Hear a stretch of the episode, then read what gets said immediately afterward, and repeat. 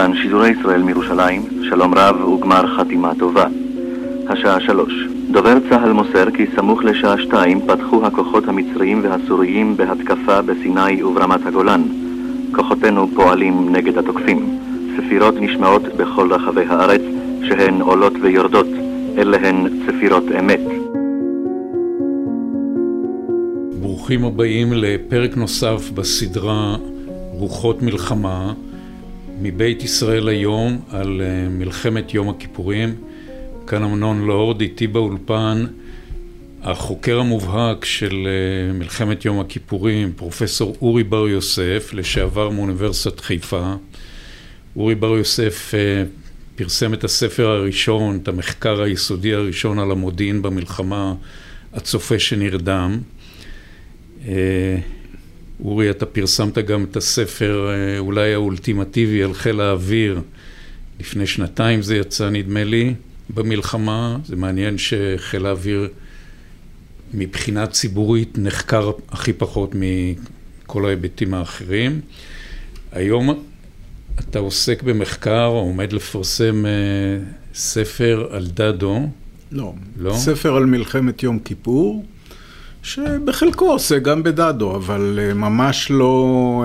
ואתה כתבת את הספר שחשף במלואו, כמעט, אני מניח, את, נקרא המלאך, על הסוכן אשרף מרואן.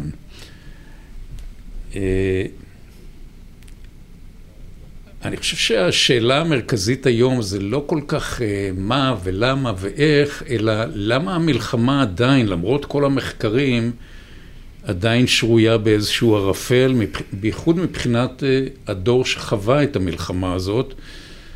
אתה, נדמה לי שאפילו שמעתי אותך פעם אומר על, על הבמה, יש דם על הידיים של זעירה, השתמשת בביטוי די חריף.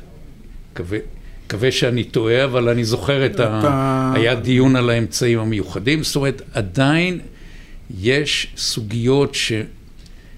כל הזמן דנים בהם וחושבים שאם הנושא הזה ייפתר אז אנחנו נבין סוף סוף את המלחמה. האם יש משהו שאנחנו צריכים עוד להבין לגבי המלחמה הזאת? ראשית כל, ביחס לזעירה, אני לא חושב שהתכוונתי לזה שיש דם על הידיים שלו, או אמרתי משהו כזה, אבל לא, אם אנחנו, אמרתי, אתה, אתה אם דיבר, אמרתי, לא, אז אני מתנצל. דיברת על 2,500 הרוגים, שזה... 2,500 הרוגים, זה חלק, חלק, חלק מזה, זה חלק גדול מזה. זה בגלל המחדל המודיעיני, והמחדל המודיעיני, זה לא שהוא מייצג, אלא שהוא אישית, במעשיו, גרם במידה רבה לזה שצה"ל לא יהיה מוכן למלחמה כאשר המלחמה נפתחה. אז אנחנו יכולים לדבר על זה בהמשך, אבל אתה שאלת על מדוע המלחמה עדיין חיה איתנו ו... ושרויה באיזשהו ערפל. כן, אני חושב שההסבר לזה הוא מסוגים שונים.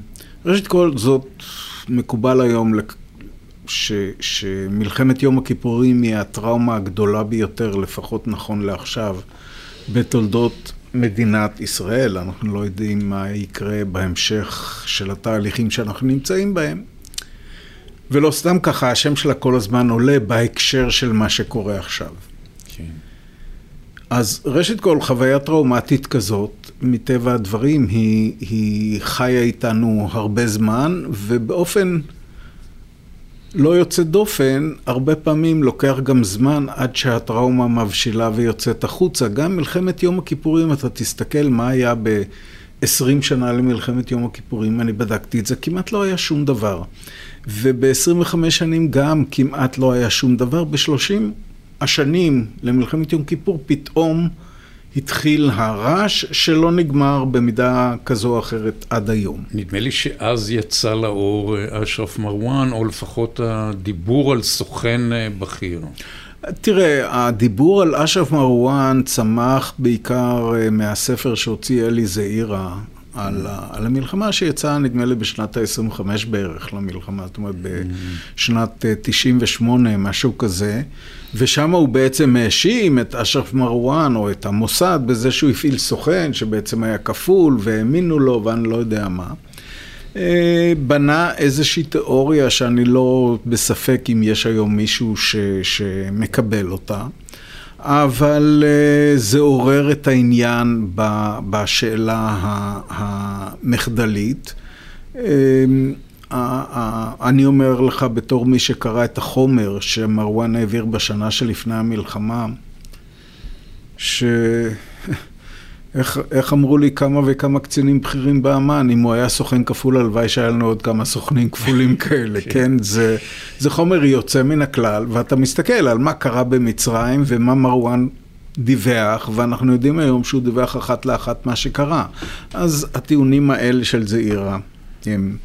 אני לא חושב גם שזה היה הסיפור של מרואן, אני חושב שהבשיל, הבשילו איזה שהם תהליכים נפשיים בחברה הישראלית, שאפשרו לה בפעם הראשונה לדון בכל הנושא הזה של הטראומה. אני מזכיר לך שגם על השואה לא דיברנו פה, אתה ואני בערך באותו גיל, לא דיברנו על השואה בילדותנו, זה לא היה נושא שדיברו עליו. והיה צריך איזושהי פרספקטיבה של זמן ותהליכים שיאפשרו להתחיל לדבר על השואה. עכשיו, הנושא הזה של ההתראות של אשרף מרואן יכול להביא אותנו לנושא שלפחות אה, כדאי להקדיש חלק מהשיחה הזאת אליו, וזה, שוב, מנהיגותו של דדו. דיברתי אה, בפרק אחר עם דן מרגלית על אה, דיין. בסופו של דבר, אשרף מרואן עוד לפני הפגישה שלו בערב שבת, ערב עם אה, ראש המוסד בלונדון, כדי לפרט את ההתראה, הוא כבר בין הארבעה לחמישה באוקטובר מעביר לנו התראה ש-war is imminent, כלומר כימיקלים, הוא מעביר כן, את ה... כן, אבל לא, לא imminent. האם דדו ער להתראה הזאת? תראה, דדו מקבל את כל החומר המודיעין, המודיעיני שלו דרך אמ"ן. זאת אומרת, יש לו קמ"ן, לקמ"ן שלו קוראים אלי זעירה. מה שקרה עם ההתראה הספציפית הזאת של מרואן זה שהוא צלצל, זה היה דרך התקשרות מסובכת עם המפעיל שלו בלונדון, דובי, אבל מרואן היה בפריז, הוא צלצל לאיזשהו אה, אה, מספר טלפון שישבה שם הגברת אנגליה, שהתפקיד שלה היה לצלצל לדובי, להגיד לו בוא לדבר בטלפון, כי אשרף מרואן, איך שהיא לא הכירה אותו בשם אחר, רוצה לדבר איתך. דובי הגיע, אשף מרואן צלצל, השיחה הייתה מאוד קצרה וחפוזה, דובי שמע ברקע עוד קולות בערבית והבין שמרואן מדבר מחדר המלון שלו והוא לא יכול לדבר אה, אה, בפרטים, ומרואן אמר לו, אני, אני רוצה לפגוש מחר את הגנרל, שזה צבי זמיר, כדי לדבר על מלחמה, לא, לדבר על הרבה כימיקלים, לא אימננט, לא שום דבר כזה. המונח אימננטי צמח, לא ברור מאיפה, אה, בעדויות של ועדת אגרנט, שמישהו, נדמה לי שאולי זמיר או אולי זעירה, דיבר במונחים של אימננטי, אבל זה לא היה קיים בידיעה עצמה, שהוא עברה למטה של המוסד ביום חמישי בלילה. ואז מגיע הרל"ש של אה, צביקה זמיר, פרדי מגיע, בודק את הידיעה, מעיר את צביקה, ועיקר השיחה ביניהם היא לא על ההתראה, אלא על זה שהשאלה אם צביקה נוסע, צביקה זמיר נוסע או לא נוסע ללונדון למחרת בבוקר, למחרת בבוקר להזכיר לך יש טיסה אחת, כי זה ערב יום הכיפורים, וצריך לעשות תחנות, זה לא כל כך פשוט, וזה הנושא. באופן מקרי לגמרי, ב, אה, אה, באותו לילה, בגלל אירועים אחרים שנוגעים לפינוי של המומחים הסובייטים מסוריה. זהו, יש לך ו... גם את זה, וגם את המומחים הסובייטים, וגם הצילום שדיין צילום, אומר אפשר לקבל שבץ, שבץ מהמספרים. כן? דדו מקבל שבץ מהמספרים? ד... אני אגיד לך, דדו לא מתבטא במונחים של מקבל שבץ מהמספרים. דדו עושה דבר אחד, ולדעתי, בטח לא בגלל ההתראה של אשרף מרואן שהוא עוד לא יודע עליה אפילו, וגם לא בגלל הפינוי של הסובייטים. הוא רואה בפעם הראשונה את המערך המצרי בתעלה, שאגב, במסגרת תוכניתנו היום מחדלים, צריך לשאול איך זה שרק ברביעי לאוקטובר, בפעם הראשונה, יש גיחת צילום, צילום מוצלחת בתעלה, למה לא עשו בשלישי, בשלישי עשו, זה לא הצליח, למה לא עשו בימים קודמים? חיל האוויר יש לו שמונה מטוסי צילום, מה הוא עושה איתם? לא מצלמים את המערך הזה למרות אין ספור ידיעות על זה שהתרגיל הוא לא תרגיל, שמשהו מוזר קורה שם, לא מצלמים את זה. דדו מקבל את הפענוח של צילומי האוויר ועם המספרים, ובשמונה בבוקר הוא מכנס ישיבה קצרה במשרד שלו, אין אפילו פרוטוקול, הוא מודיע כוננות ג' ולהעביר את החטיבות הסדירות, חטיבה 460, 401, ל, לקו. לקו בתעלה. זו החלטה שלו, צריך לזכור שבכל מה שקשור לצבא הסדיר, הרמטכ"ל יש לו מונופול, הוא יכול לעשות מה שהוא רוצה עם הצבא הסדיר. כל מה שקשור למילואים, הוא צריך, צריכה להיות החלטת ממשלה. הוא עושה את מה שהוא יכול לעשות עם הצבא הסדיר, הוא גם לא חושב שהגיעה העת לגייס את המילואים. לענייננו מה שחשוב זה שהוא לא אומר רק מה המספרים אפשר לקבל שבץ, אלא הוא גם נוקט פעולה. הוא בפעם הראשונה מאז 67, מאז מלחמת ששת הימים, צה"ל עושה את מה שהוא עושה בחמישי באוקטובר. זה כולל דרך אגב גם את פתיחת הכנת התשתית לגיוס המילואים, דברים מהסוג הזה. זאת אומרת, צה"ל מתחיל להיערך למלחמה כבר ב-8, 9, 10 בבוקר ביום שישי. זה לא היה קורה בלי החלטת הרמטכ"ל. יש לי שאלה, בנקודה הזאת, זה יום שישי בבוקר, עוד מעט ערב אה, יום הכיפורים. יושב לדדו בראש האירועים של אה, אפריל, מאי, אה, כמה חודשים קודם, כוננות כחול לבן, הרי בסופו של דבר לא גויסו יחידות מילואים, אלא תשתית לגיוס אה, כוח מילואים. לכולם יושבים האירועים של השנה שלפני המלחמה, כי בסוף 1972 אנחנו מקבלים התראות מ... קודם כל מאשרף מרואן, אבל אחר כך גם מאחרים. אשרף מרואן מעביר את הפרוטוקול של הישיבה שבה סאדאת מודיע שהוא מחליט לצאת למלחמה בלי להמתין יותר לאמצעי לחימה נוספים. ומהרגע הזה המלחמה מתחילה להתגלגל בצד המצרי. אז... מתי הוא מעביר את הפרוטוקול הזה? בתחילת נובמבר.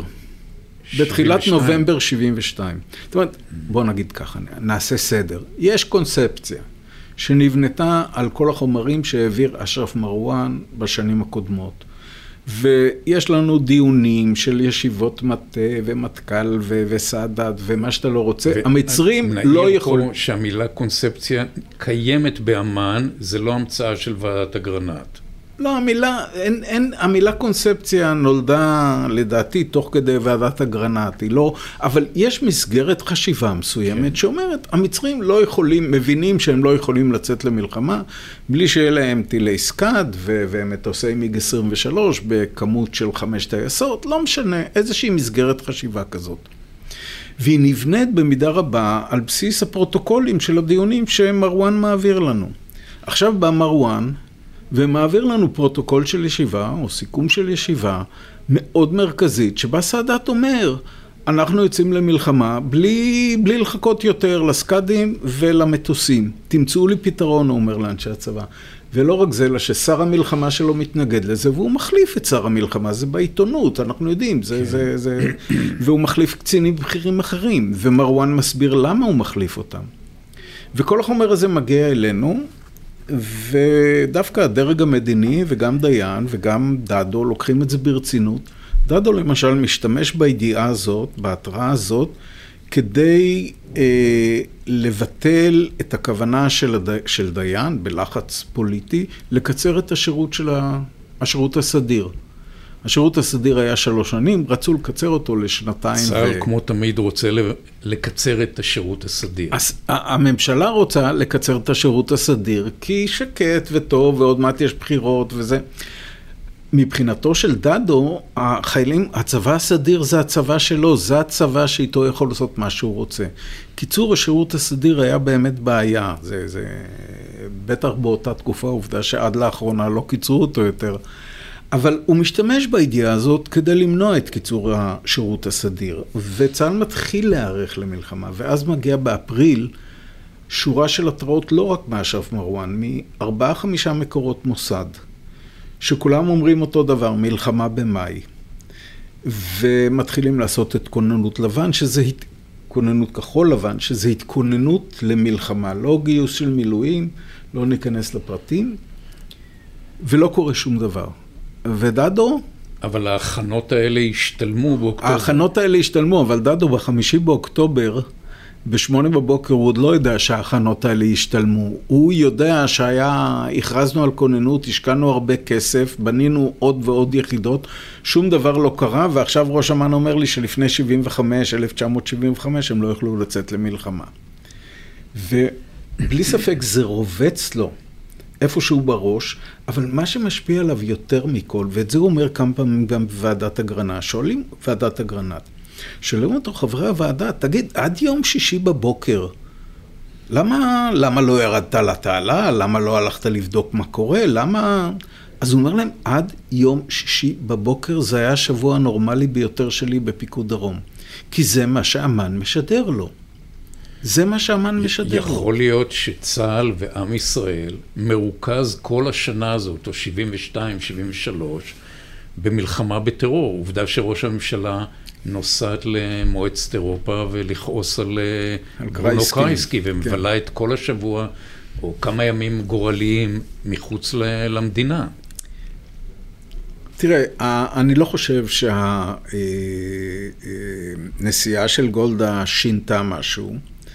היא חוזרת וביום, היא חוזרת ביום שלישי וביום רביעי יש דיון ב, בלשכתה.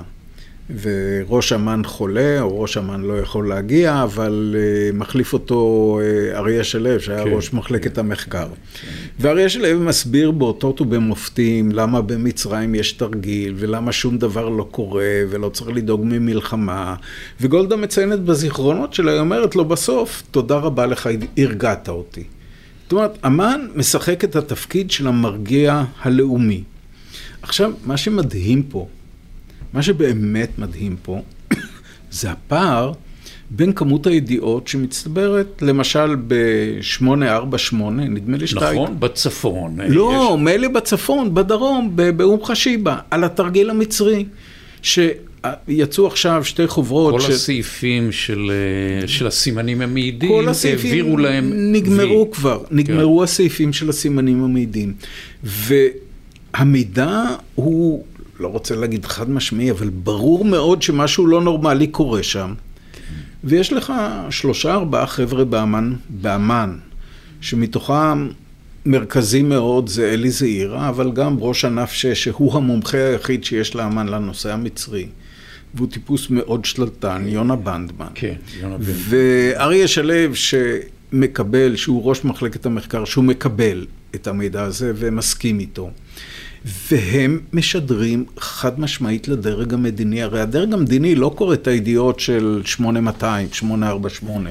הוא קורא את מה שאת הלקטים של אמ"ן, הוא שומע מה אומר לו ראש אמ"ן, מה, מה אומר ראש מחלקת המחקר במקרה הזה אה, לגולדה מאיר, והם מרגיעים. כן.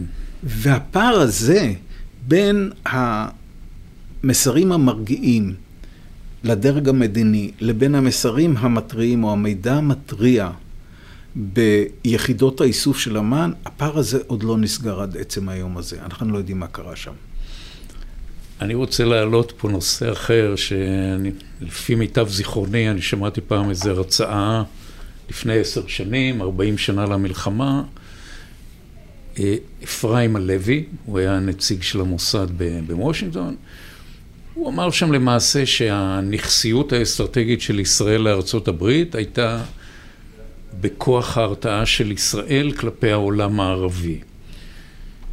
עכשיו, אם אתה בא ובעצם אומר, רגע אחד, אנחנו עכשיו, הערבים עכשיו רוצים לתקוף, מצרים וסוריה, זאת אומרת שכל ההגדה שלנו כלפי האמריקאים, שיש לנו כוח הרתעה, היא לא שווה כלום. מסתבר שאנחנו לא מרתיעים אם הם רוצים לתקוף אותנו. אז הנטייה שלנו תהיה להציג את זה כאילו שהם לא הולכים לתקוף, כאילו אנחנו אחראים למלחמה. אם אנחנו רוצים תהיה מלחמה, אם אנחנו לא רוצים נמנע את המלחמה. אני קורא את זה בצורה קצת אחרת. ראשית כל הרתעה זה לא שחור או לבן. זה, יש הרבה אפור באמצע, וכאשר אתה מסתכל על מהלך המלחמה, ואתה מסתכל על המטרות הטריטוריאליות, כן, גם של המצרים וגם של הסורים, הם הורתעו במידה לא קטנה. הסורים קבעו לעצמם שהם לא מתקדמים מעבר ל... לג... זאת אומרת. כן. המטרה שלהם היא כיבוש רמת הגולן ולא להיכנס לשטחי מדינת ישראל. המצרים, אה, אה, בגלל שיקולים של פחד מחיל האוויר, שזה בעצם צורה של הרתעה, קבעו שהם לא יוצאים ממטריית, ה... מהכיסוי של מטריית הנ"מ שלהם, שזה אומר 18 קילומטר. אה, ממזרח לתעלה, וזה באמת מה שהם ניסו להשיג. זאת אומרת, הם המשיכו לחשוש בצורה מאוד מאוד רצינית מכוחו של צה"ל. והגנרלים המצריים, גם כשהם בשיא האופוריה שלהם, הם לא, לרגע אחד לא חושבים שהם הולכים להביס את צה"ל. סאדאת כן, אבל הם לא. אז ראשית כל, ההרתעה לא נגמרה לחלוטין. אני חושב שהשיקול הישראלי, וזה עולה גם בכל הדיונים של המטבח של גולדה, הקבינט הביטחוני של, של אה, גולדה, ויש לנו היום את הפרוטוקולים שלהם, הם כל הזמן נעים מול האמריקאים בין שני קצוות. קצה אחד זה שברור שאם הולך לקרות משהו, צריך לדבר עם האמריקאים, כן. כדי שהם יהיו מוכנים, כדי שנוכל לקבל מהם את הסיוע, כדי שהם ישלחו לנו את הנשק. צריך להתיישר עם האמריקאים, כמו שהם לא, לא צריך שלנו. להתיישר בהכרח, אבל צר... האמריקאים צריכים להיות בתמונה, זה לא יכול להיות שתפרוץ מלחמה והאמריקאים לא... אנחנו נדע על זה והאמריקאים לא ידעו על זה. מצד שני, כל הזמן יש שם חשש שאם אנחנו נבוא לאמריקאים ונגיד להם, אוקיי, הערבים הולכים לתקוף, אז הם יגידו לנו, חבר'ה, מוכרחים למנוע את המלחמה, צריך לעשות ויתורים מדיניים. וגולדה מאוד לא רוצה לעשות את הוויתורים המדיניים האלה. היא לא רוצה להיכנס למשא ומתן שיוביל בסופו של דבר לפינוי לחזרה לגבולות 67, כן? זה מבחינתה אסון.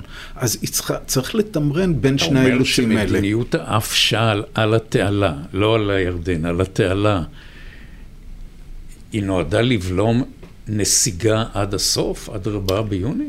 לא, אני... גולדה, לכולם היה ברור שהתעלה היא לא קו הגבול של מדינת ישראל, שבכל הסכם אנחנו ניסוג מהתעלה, גם בהסכם ביניים, כן, הרי עלה על הפרק האפשרות של הסכם ביניים בפברואר 1971, וגם אחר כך, ואיך אני אגיד את זה, אם היינו מגיעים להסכם ביניים עם המצרים, שזה היה בהחלט אפשרי, ב-1971, המצרים היו מאבדים את האופציה לצאת למלחמה. אנחנו לא, מכל, והשיקול... זו הייתה טעות מדינית מבחינתנו. זו הייתה טעות שנבעה גם מהחשש שאם אנחנו נתחיל בהסכם ראשון, אז לא תהיה ברירה, יהיה הסכם שני ושלישי, ובסוף יורידו אותנו בחזרה לגבול של 67, 4 ביוני 67. וגם התחושה וההבנה וההערכה שהייתה די נכונה, שיש לנו עליונות צבאית. ולכן המצרים מבינים את זה והם לא יצאו למלחמה. זאת אומרת, האופציה הצבאית לא עומדת בפניהם, אין להם את האופציה הצבאית בין כה וכה. אז למה לוותר? אני רוצה לחזור לנקודה מכרעת של ערב המלחמה בנושא כן. דדו, וזה שאלה אשמתו של מי. אנחנו יודעים, אתה מדבר על יום שישי, שזה החמישה באוקטובר, ישראל משגרת שדר שאמור להודיע אה, לקיסינג'ר, זה סוג של שרשרת טעויות, או שבעצם אה, דיין וזעירא עובדים על השדר הזה. זה תופס את קיסינג'ר ממש אולי שעה או כאילו זמן קצר לפני פרוץ המלחמה. בכל אופן אנחנו כן מודיעים לאמריקאים שאנחנו לא מתכוונים לתקוף.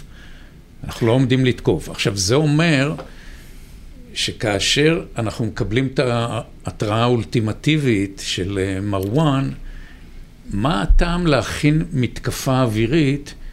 למה דדו ו- ובני פלד יושבים ומכינים מכת מנע אווירית, כאשר הם יודעים שישראל לא יכולה לתקוף ראשונה? לא. סדר הדברים הוא טיפ-טיפה שונה, אם יותר לי. לא, בחמישי באוקטובר... בשביל זה אנחנו פה. בחמישי באוקטובר יש דיון אצל גולדה. ובדיון הזה אחת הנקודות הברורות שעולות זה שצריך להעביר לאמריקאים מסר. עכשיו, מה המסר? עד אותו רגע, האמריקאים שאלו אותנו כל פעם, תגידו, אתם לא חוששים ממה שקורה? אנחנו... הם העבירו לנו את תוכניות המלחמה הסוריות, והסברנו להם שהסורים לא מתכוונים לצאת למלחמה. וזה היה, אני, אתה קורא את הנייר שה-CIA שולח, זה נייר שאומר, הסורים אוטוטו מוכנים לצאת למלחמה, הכל מוכן, ובאה הערכת אמ"ן בתגובה ואומרת להם, חבר'ה, תפסיקו לבלבל את המוח, הסורים לא יוצאים למלחמה. ואז אז אנחנו כל הזמן מעבירים לאמריקאים מסרים של את מסרי אמ"ן, כן, המסרים המרגיעים. בישיבה אצל גולדה בחמישי באוקטובר עולה הנקודה הזאת, ומכיוון שעכשיו המצב קצת השתנה וההערכה היא יותר חמורה, אז מחליטים להוציא שדר לאמריקאים שאומרים שעכשיו אנחנו רואים בסבירות יותר גדולה את האפשרות שאולי יקרה משהו, אולי מלחמה. כמעט לא, לא מדובר כמעט על מלחמה, אבל אנחנו דואגים יותר. אנחנו אומרים להם שאנחנו יודעים ואנחנו נכה לא, אותם. ו...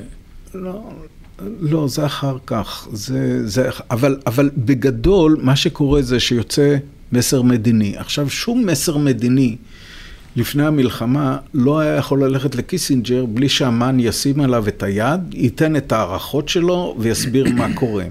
ואז יש מסר מדיני מגולדה שאומר, אנחנו חוששים יותר ממלחמה. על זה נוספת הערכת אמן, לוקח כמה שעות עד שאמן מוסיף את ההערכה שלו, שאומרת, כן, אבל זה לא כל כך רציני, אנחנו לא כל כך דואגים. זה היה כוחו של אמן ב-1973, לפני המלחמה, היה לה כוח אדיר, לא מבינים כמה. אבל בכל זאת אנחנו מוסיפים שאין בכוונתנו לתקוף, אם הערבים בכוונ... חוששים.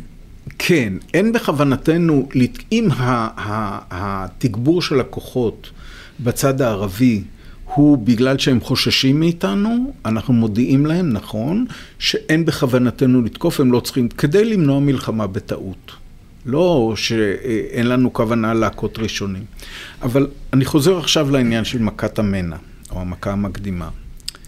עד 67' בגבולות שחיינו בהם, בגבולות הצרים, שהצבא המצרי נמצא 60 קילומטר מתל אביב, שהירדנים כן.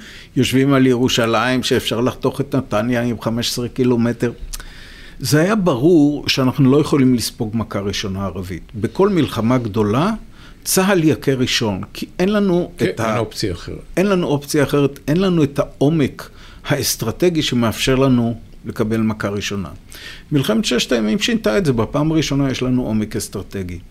ואז גם, אני, אני מזכיר לך שב-67, תחשוב, בגבולות של 67, במשבר של 67, התחננו לאמריקאים שייתנו לנו אור ירוק להכות ראשונים, ובסוף הם נתנו מין אור ירוק מהבהב כזה, והכינו ראשונים. אבל היה ברור שאחרי 67, בגבולות האלה החדשים, וגם אמרנו את זה לאמריקאים, בגבולות האלה אנחנו לא צריכים להכות ראשונים. בגבולות האלה אנחנו יכולים לספוג מכה ראשונה. זה אחד היתרונות הגדולים. של הגבולות האלה, של העומק האסטרטגי. ולכן זה לא משהו שהתפתח בחמישי באוקטובר או בשישי באוקטובר. זה משהו ששש שנים, יותר משש שנים, היה ברור שישראל לא מכה מכה ראשונה. אתה הולך, למשל, לפרוטוקול של ישיבת מטכ"ל, שבה בראשון לינואר 1968, חיים בר-לב נכנס לתפקיד. והוא נותן סקירה, טור דה אוריזון של מצבנו האסטרטגי, וכשהוא מגיע לאפשרות של מלחמה, הוא אומר, לא בקרוב, אבל קחו בחשבון דבר אחד, אנחנו לא נהיה אלה שנכה ראשונים. זאת אומרת, עד 67' תמיד המכה הראשונה הייתה שלנו. מ-67' אנחנו סופגים את המכה הראשונה. וזה היה נכון עד השישי באוקטובר בבוקר.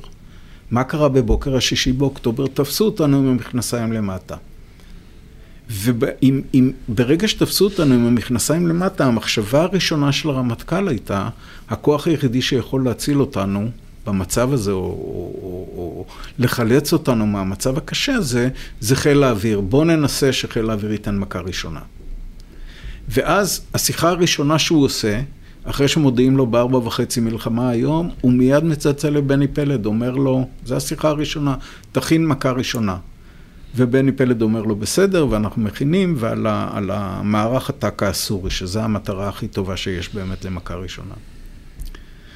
מה לעשות, מה לעשות, בכל זאת, שהדרג המדיני לא שינה עדיין את דעתו. אני חושב שבשעה עשר בבוקר בוודאי כבר אה, נאמר שאין את האופציה הזאת.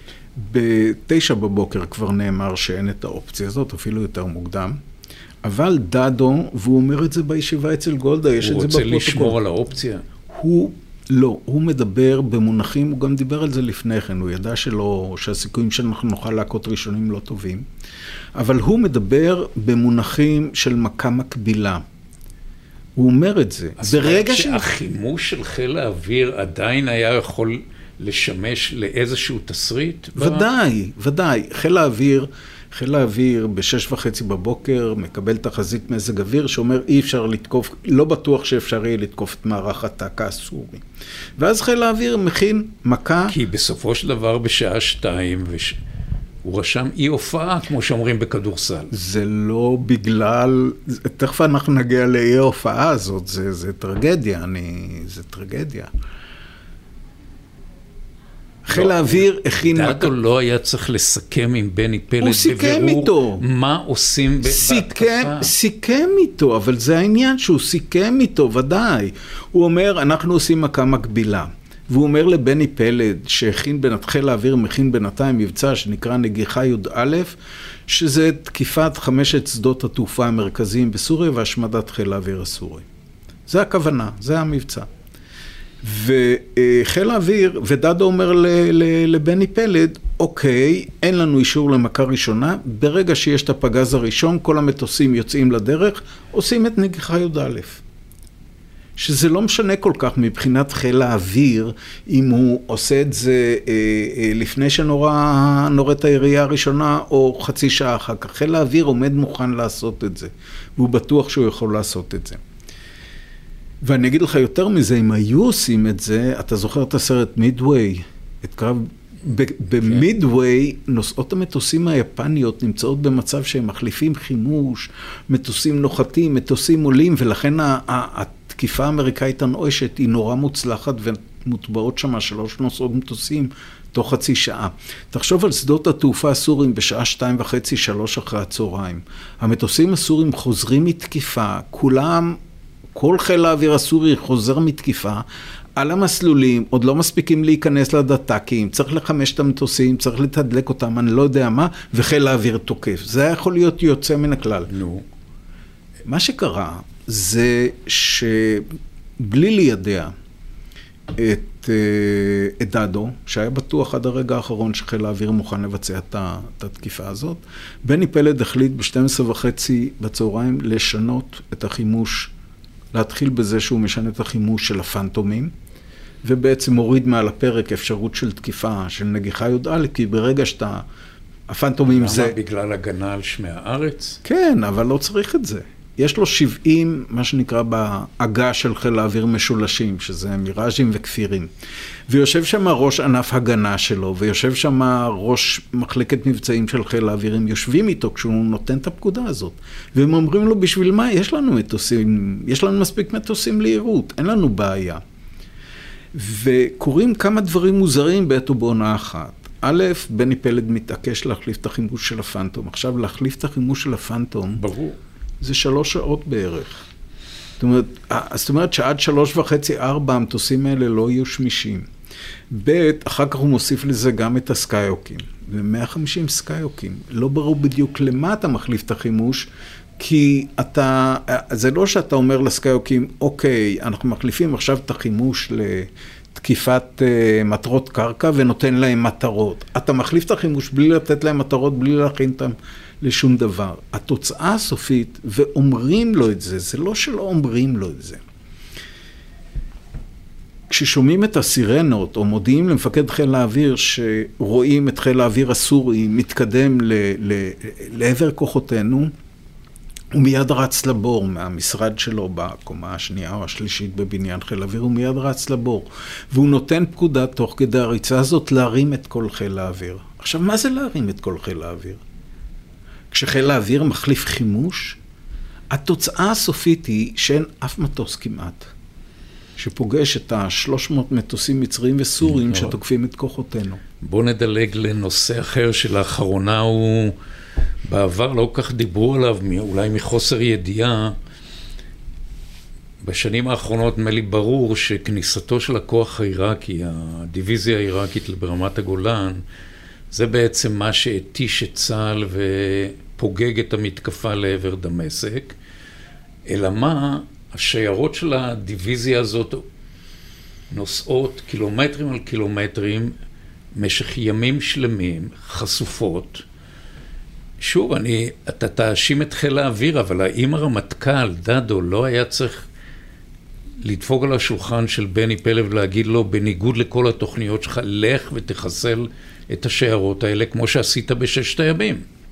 תראה, א', אני לא חושב שדדו צריך להגיד את זה. אם יש מטרה אחת, דבר עם טייסי חיל אוויר מאותה תקופה. אבל הם לא מודעים לדיוויזיה הם מודעים, הזאת. ועוד איך מודעים? מה זאת אומרת לא מודעים? ודאי שמודעים, ואומרים, ב-9 באוקטובר אומרים לבני פלד, זה המטרה החשובה ביותר. והוא מוציא, בלילה הוא מוציא גיחה של שני פנטומים שטסים מעל הציר של H3 למפגש הגבולות אה, של אה, בין, בין ירדן לסוריה, עיראק, ירדן, סוריה.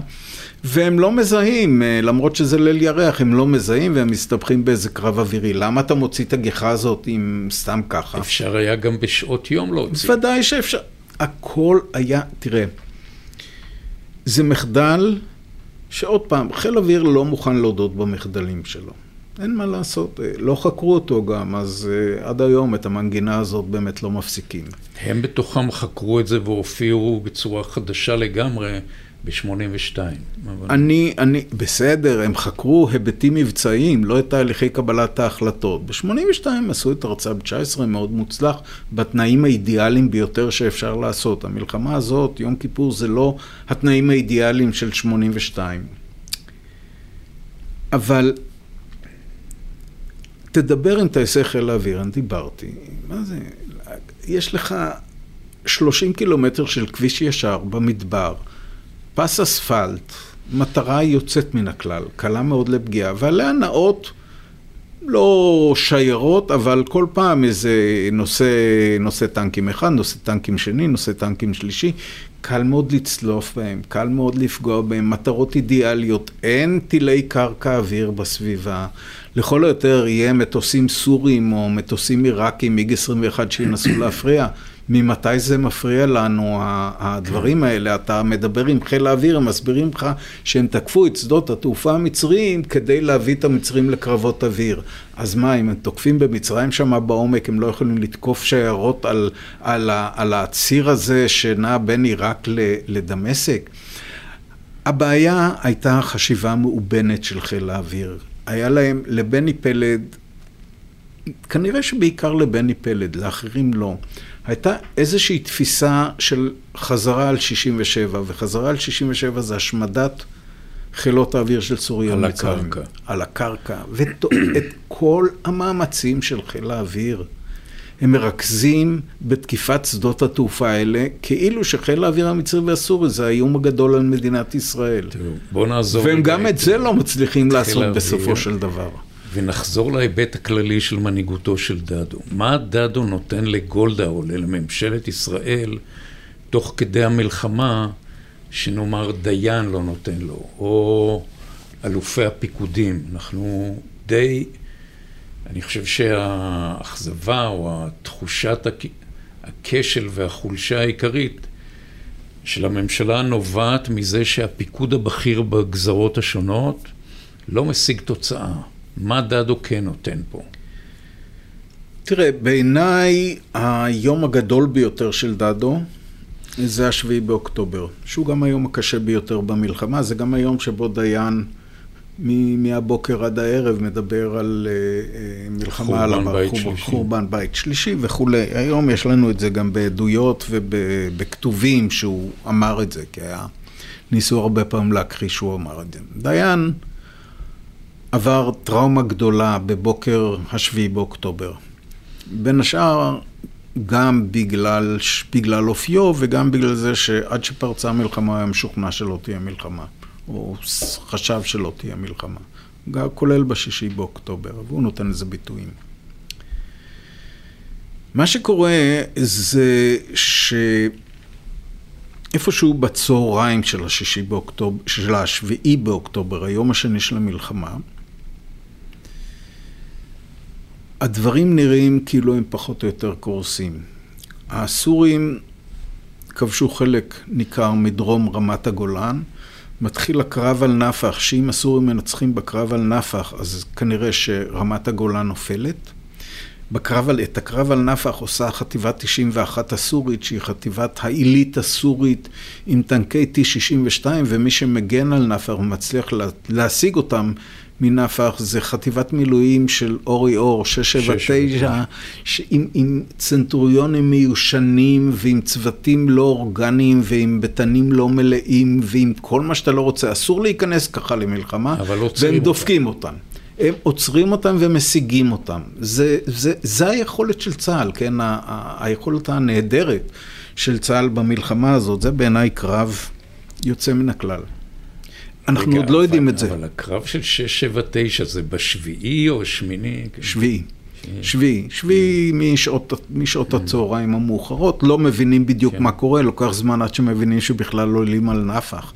רפול, שהוא מפקד הכוחות שם, לא, לא כן, בדיוק מאופס על מה שקורה. יש בעניין הזה, אני חייב לצטט איזה משהו. חבר'ה מהחטיבה הזאת איבדו את הטנקים שלהם, מ"פ פלוס צוות, צועדים על דרך עפר. עוצר האוגדונר עם ג'יפ, למי אתם שייכים? מה אתם עושים פה? איפה היחיד... איפה... קצין, איפה הפלוגה שלך? מה עונה המ"פ? האוגדונר, איפה האוגדה שלך? כן, טוב, אני לא יודע אם זה בדיוק בקרב הזה, אבל זה מתאים. אבל בלי ספק, זאת אומרת, זה, זה, זה חבר'ה ש-24 שעות קודם עוד היו בבית, ועכשיו הם בקרב המרכזי ביותר ברמת הגולן. אני חוזר לגולדה ולדדו דיין ומה שקורה. יודעים שמתחולל הקרב הזה, גורל רמת הגולן לא ברור. דיין מגיע לפורום של גולדה, למשרד של גולדה בקריה, יושבים שם גם יגאל אלון וישראל גלילי, שביחד הם בערך הקבינט הביטחוני של אה, ה... אה, הקבינט הביטחוני של גולדה. המטבח של גולדה. כן. המטבח כן. של גולדה, בעניינים ביטחוניים. ודיין פורס תמונה איומה ונוראה, נוגה מאוד, שבה הוא לא מדבר על הבית השלישי, זה לא עולה בטקסט שם, אבל הוא מדבר, זה מלחמה על ארץ ישראל. זה, אנחנו עכשיו צריכים אה, לדרש את כל, הם, הם, הם, הם, אה, אה, אה, הגיעו להישגים, עכשיו כל מדינות ערב האחרות ישלחו כוחות צבאיים ואנחנו נצטרך להתמודד עם כוחות המשלוח, זה יהיה ארוך, זה... ונצטרך להביא יהודים מחוץ לארץ שיילחמו וילדים בני 17 ולגייס את חיל המשמר ואת התמונה שחורה בצורה בלתי רגילה. גולדה ייאמר שזו הפעם היחידה במלחמה שהיא נתפסת גם כן להלך רוח מאוד מאוד שחור, והיא אומרת, הם עכשיו טעמו דם והם לא ירצו להפסיק, ומין דברים מהסוג הזה. ויגאל אלון גם. היחידי שמה ששומר על קור רוח... בוא נציין שלפי מיטב ידיעתי, המפקדים הבכירים ברמת הגולן אמרו לדיין או למי ש... שהפסדנו את הרמה. זה בשש בבוק, בבוקר. בשש בבוקר דן לנר אומר לדיין, אין לנו עם מה לעצור את הסורים, הפסדנו את הקרב על הרמה. אין לנו עם מה לעצור אותם. הוא עוד לא יודע שכוחות המילואים הנפלאים האלה כבר מגיעים לפתחי המבואות והם יעצרו את הסורים. הוא עוד לא יודע את זה. והוא לא יודע גם שהסורים הם לא בדיוק הוורמאכט שיודע לנצל אה, הצלחות כמו, אה, אה, לא יודע. אבל לענייננו, התמונה היא מאוד נוגה. מה שעומד על הפרק, ודיין אומר את זה בצורה הברורה ביותר, זה נסיגה עמוקה בסיני, נסיגה של 30 קילומטר בסיני, למעברי הערים. ואז ישראל גלילי, ששומר על קור רוח, שלא מדבר כמעט, אבל הוא שומר על קור רוח, אומר, אני חושב שאנחנו צריכים לשמוע גם את אה, דדו. אי אפשר להסתפק רק בתמונה של דיין. וקוראים לדדו, בעצם יש שם איזה מונקי ביזנס בין הרל"שים, שדדו יבוא כדי לאזן קצת את התמונה, כי מה שדיין מתאר זה שחור משחור. ואז דדו מגיע, בינתיים גם בשעה שעברה מאז שהתחיל הדיון, התמונה קצת יותר מתבהרת.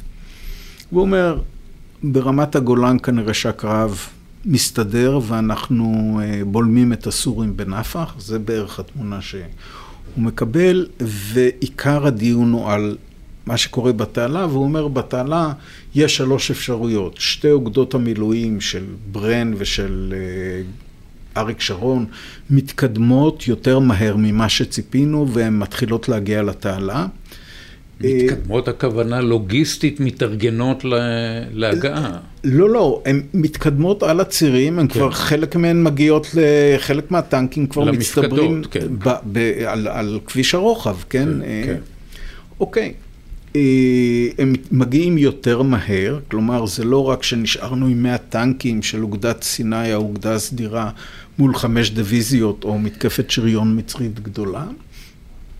והוא אומר, יש לנו עכשיו שלוש אופציות. אופציה אחת זה אה, מה שלוחצים עליי שרון ו- ואחרים, לקחת את האוגדות שהגיעו, האוגדות הטריות שהגיעו, אבל עוד פעם, הן בלתי מאורגנות, כי הם רצו כמו משוגעים להגיע לתעלה, ולצאת מיד למתקפת נגד כדי להדוף את המצרים מעבר לתעלה, ואולי אפילו לחצות.